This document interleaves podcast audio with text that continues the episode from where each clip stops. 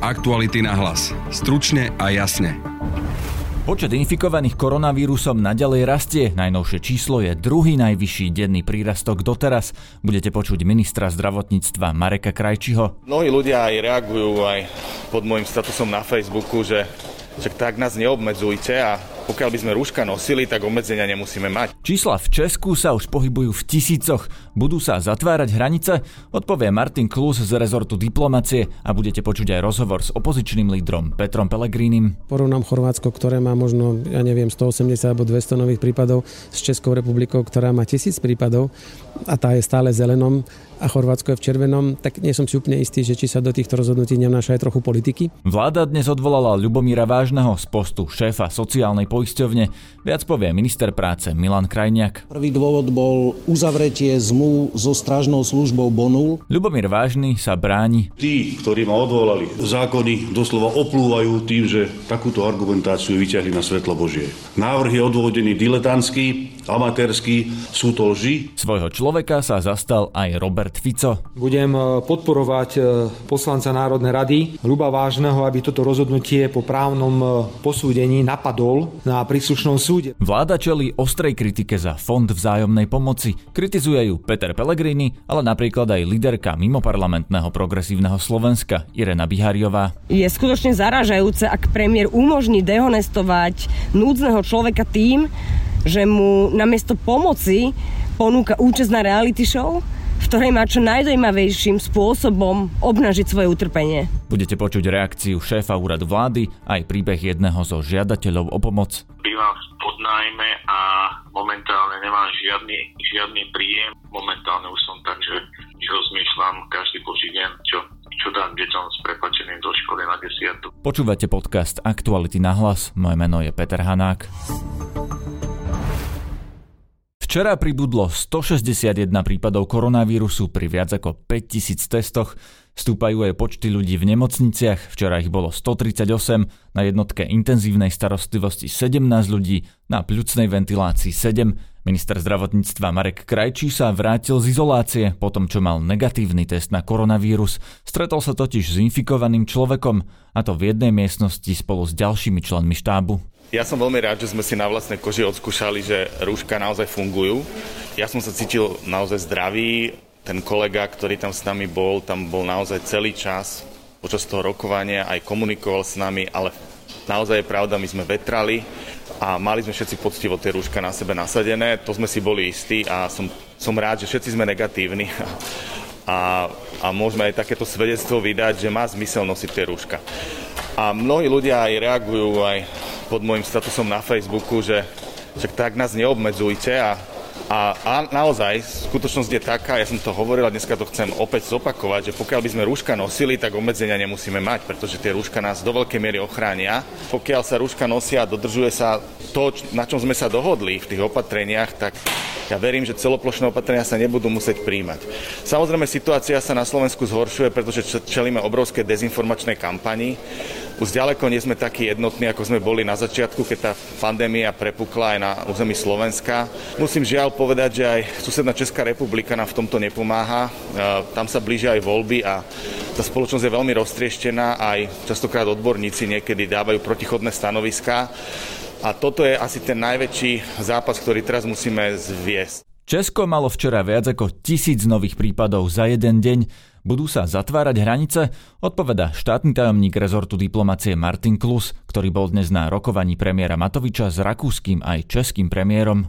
Je zrejme, že pandemická situácia v Českej republike sa výrazne zhoršuje, preto sa dá očakávať, že budú prijaté určité opatrenia na slovenskej strane a pravdepodobne budú súvisieť aj s úpravami, pokiaľ ide o niektoré ďalšie krajiny vrátane Rakúska. Za ministerstvo zahraničných vecí európskych záležitostí sa pokúšame, aby bola predstavená kategória tzv. žltých krajín, aby nespadli niektoré krajiny zo zelenej kategórie priamo do červenej. Práve medzi takýmito žltými krajinami si vieme predstaviť rovnako tak Rakúsko ako aj Česko a ponúkneme konzíliu epidemiológov hneď niekoľko možností, čím by sme ich vedeli odlíšiť od eh, krajín eh, červených a teda vysokorizikových.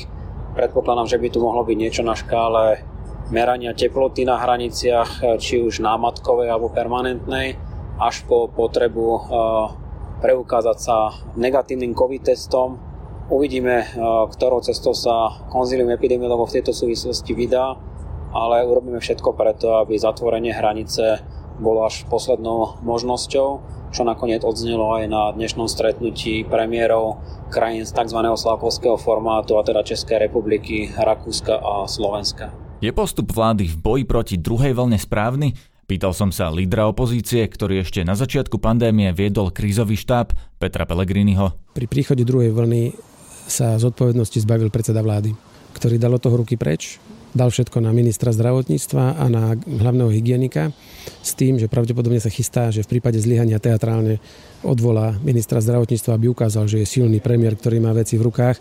Ale myslím si, že takto sa zbavovať zodpovednosti v takéto zložitej situácii je veľmi zlým prejavom predsedu vlády a myslím si, že to bude mať aj svoje následky. No to je skôr na nich, ako si oni zorganizujú prácu. Ja sa pýtam na to, ako to vyzerá z pohľadu tých výsledkov. Máme viac infikovaných, stále to narastá.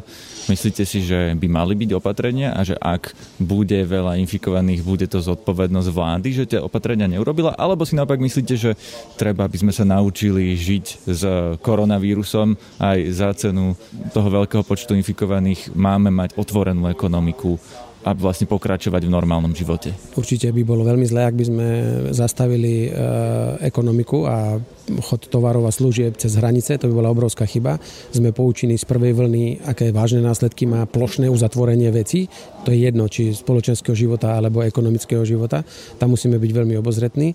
Skôr mám takú pochybnosť e, rozhodovania tej e, pandemickej komisie, ktorá napríklad bez ohľadu na to, aké boli čísla, 15. augusta oznámila, že až 1. septembra povie, ktoré krajiny sú alebo nie sú e, na červenom zozname. Ak dnes napríklad porovnám Chorvátsko, ktoré má možno ja neviem, 180 alebo 200 nových prípadov s Českou republikou, ktorá má tisíc prípadov a tá je stále zelenom a Chorvátsko je v červenom, tak nie som si úplne istý, že či sa do týchto rozhodnutí nevnáša aj trochu politiky a voči susedom sa správame inak ako možno voči iným krajinám, preto naozaj je teraz dôležité, aby asi v prvej línii zodpovednosť prevzali na seba samozprávy, aby sa lokálne rozhodovalo o uzavretí škôlok, škôl, prípadne niektorých firiem, ak je tam nákaza a až keď bude tá situácia kritická, sa prišlo k nejakým celoplošným.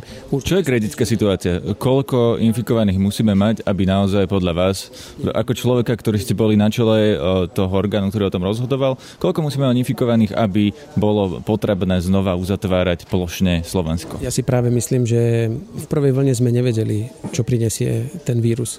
Videli sme dramatické zábery z Talianska, inde, kde ľudia v stovkách umierali denne. Preto pre mňa možno ani tak pri rozhodovaní nie je rozhodujúce počet nakazených, pretože ak vám zistím COVID-19, ktorý sa u vás správa možno ako chrípka, tak nech takýchto máme aj 3000 za deň. To nie je nič dramatické.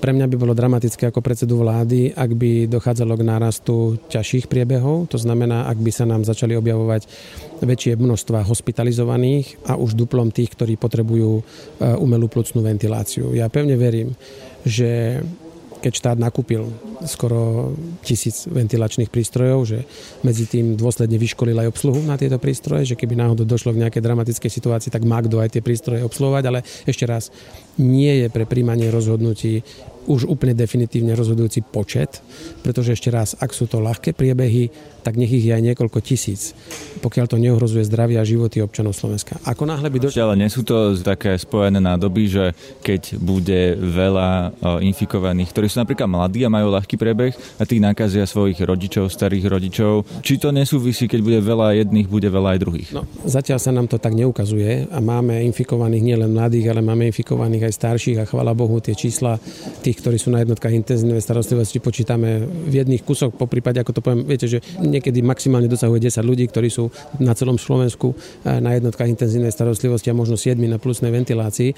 Takže určite platí, čo ste povedali. Musíme sa naučiť s tým vírusom žiť. Ale ešte raz, ak by začal stúpať výrazne počet uh, ťažkých prípadov, tak vtedy nám musí veľmi rýchlo zasvietiť červená kontrolka a bude potom potrebné opäť prijať nejaké zásadnejšie opatrenie. No a koľko ich musí byť? Čo je tá červená kontrolka? Som není ani epidemiológ, ani odborník na, na to sa ťažko teraz povedať, to sa nedá ho, hodiť číslo, tam treba vidieť trend Ak budeme vidieť, že každý deň ten počet zrastá, tak nebudeme čakať, kým dosiahne hranicu 100, lebo potom možno, že môže ísť až na 1000. Ale ak uvidím, že dnes ich mám 10, zajtra 15, potom 20, potom 23, tak už ako premiér by som zvolal odborníkov a okamžite riešil, čo s tým ideme robiť. Ale povedať dnes konkrétne číslo, od ktorého je alebo nie je, je ťažko povedať. Zoberte si, my sme príjmali zásadné opatrenie, keď sme mali možno 20 prípadov denne.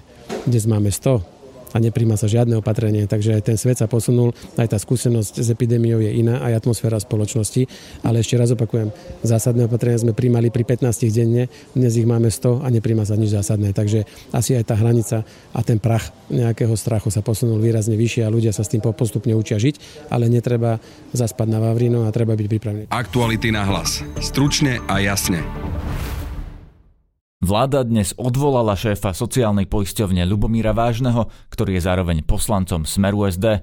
Dôvodom boli aj kšefty pre firmu Bonul, ktorá patrí Bederovcom, minister práce Milan Krajniak, po ňom minister hospodárstva Richard Sulík. V pondelok v dopoludnejších hodinách som sa stretol s doterajším generálnym riaditeľom sociálnej poisťovne pánom Lubomírom Vážnym a informoval som ho o tom, že na dnešnom rokovaní vlády predložím návrh na jeho odvolanie z funkcie. Prvý dôvod bol uzavretie zmluv so strážnou službou Bonul, nie na stráženie objektov, ale po vypovedaní zmluvy z Bonulu pán Vážny urobil verejné obstarávanie na prevoz hotovosti. Podľa platných právnych predpisov bol povinný takéto verejné obstarávanie si nechať schváliť dozornou radou sociálnej poisťovny. V žiadnom uznesení sociálnej poisťovny v príslušnom období ani ex post sa takýto súhlas nenachádza. V písomnom stanovisku, ktoré pán Vážny dal k svojmu odvolaniu, uvádza, že o tomto verejnom obstarávaní dal hlasovať per rolam. Vzhľadom na to, že nechcem byť detektív Oriešok a teraz e, preliezať archívy sociálnej poisťovne, že či to hlasovanie per rolam bolo alebo nebolo,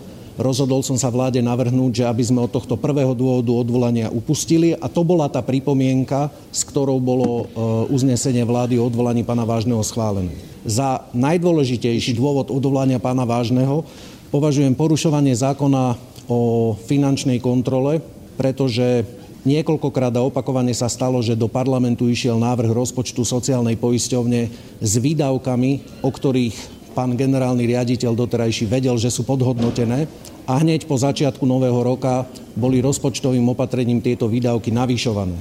Ja chápem, že možno sa to bývalej garnitúre hodilo kvôli deklarovaniu nižšieho schodku verejných financií, ale podľa nás je to porušenie zákona a pán generálny riaditeľ sociálnej poisťovne za to v plnej miere zodpovedá.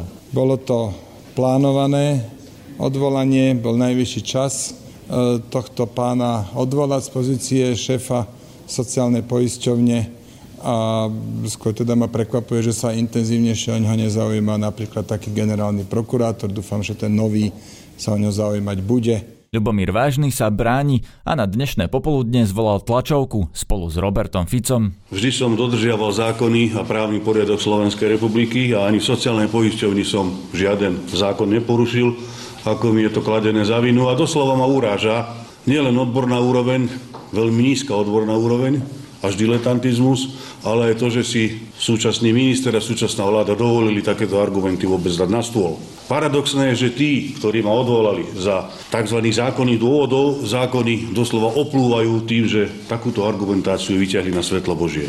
Návrh je odvodený diletantský, amatérský, nemá vecný základ, sú to lži a protizákonné argumenty. Dohody sú irrelevantné, účelové, nezakladajú sa vôbec na pravde. Dôkazom nekompetentnosti tohto návrhu je po otvorení tohto bodu na vláde fakt, že prvý dôvod na moje odvolanie bol po mojej písomnej argumentácii zrušený a vláda ho neprijala. Musíte uznať, že to svedčí o celkovej odbornej úrovni a kvalite návrhu na odvolanie, keď si sami uvedomili, že strieľajú absolútne vedľa. Je to nechutné politické divadlo, je to politické kráglovanie ľudí schopných len preto, lebo si tam chcú dať za každú cenu svojich vlastných predstaviteľov. Samozrejme, že toto rozhodnutie je napadnutelné a budem podporovať e, poslanca Národnej rady Ľuba Vážneho, aby toto rozhodnutie po právnom e, posúdení napadol na príslušnom súde, pretože je to úplne nezákonné odvolanie generálneho riaditeľa človeka, ktorý riadil inštitúciu s najväčším objemom finančných prostriedkov. Aktuality na hlas. Stručne a jasne. Dnešný podcast má aj tretiu tému, Fond vzájomnej pomoci, cez ktorý vláda prerozdeľuje peniaze ľuďom, ktorí trpia krízou a nedokázal sa o nich postarať štát.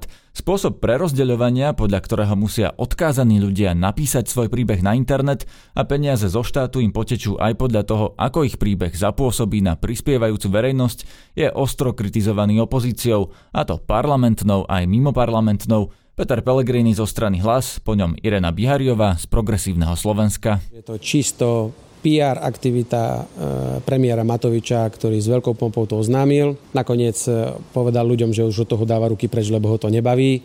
A keby tam nebol jeden veľký príspevok jedného veľkopodnikateľa zo Slovenska v objeme 500 tisíc eur, tak je to celé jedno veľké fiasko a zbytočné. Vláda sa má starať o to, aby sa pomoc dostala čo najširšiemu počtu obyvateľov Slovenska v týchto ťažkých časoch a nie robiť si nejaký fond, kde chce ako moci pán rozdávať peniaze na základe srdcerúcich príbehov. Toto nemá robiť premiér, to môžu robiť neziskové organizácie, to môžu robiť ďalšie nejaké e, osobnosti, ktoré chcú pomáhať. Premiér sa má starať o občanov a nerobiť takéto PR aktivity. Fond vzájomnej pomoci, ktorý vznikol ako nápad Igora Matoviča riešiť ťažkú situáciu občanov, ktorí sa v dôsledku koronakrízy ocitli v núdzi, je hanebnou ponukou sociálnej politiky, ktorou premiér unáša Slovensko dekády rokov späť. Namiesto objektívne stanovených kritérií sú v ňom ľudia ponižujúco nútení čo najemotívnejšie popísať svoj príbeh a, a potom dúfať, že niekoho zaujme natoľko, aby im poslal dar, ktorý následne fond dorovná. Neviem, či si Slovensko za uplynulých 30 rokov pamätá potupnejší spôsob, akým sa štát postavil k svojim občanom v núdzi, než ten, ktorý ponúkol súčasný premiér. Je skutočne zaražajúce, ak premiér umožní dehonestovať núdzneho človeka tým, že mu namiesto pomoci ponúka účasť na reality show, v ktorej má čo najdojímavejším spôsobom obnažiť svoje utrpenie. Štát sa nesmie zbavovať svojej zodpovednosti za pomoc tým najslabším a, a prenášať úlohy na súkromných darcov. Dnes už naozaj žiadna z civilizovaných vlád neposiela svojich občanov pred dvere charitatívnych spolkov a filantropov, pretože si každá vláda civilizovaného sveta uvedomuje, že je to zahambujúci a usvedčujúci znak, že nedokázala naplniť sociálne funkcie štátu.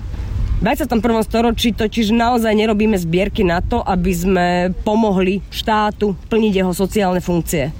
Naopak, štát musí byť schopný ponúknuť občanovi záchrannú sieť, ktorá ho podrží v čase núdze a ktorá mu pomôže preklenúť krízovú situáciu bez toho, aby tým utrpela jeho dôstojnosť.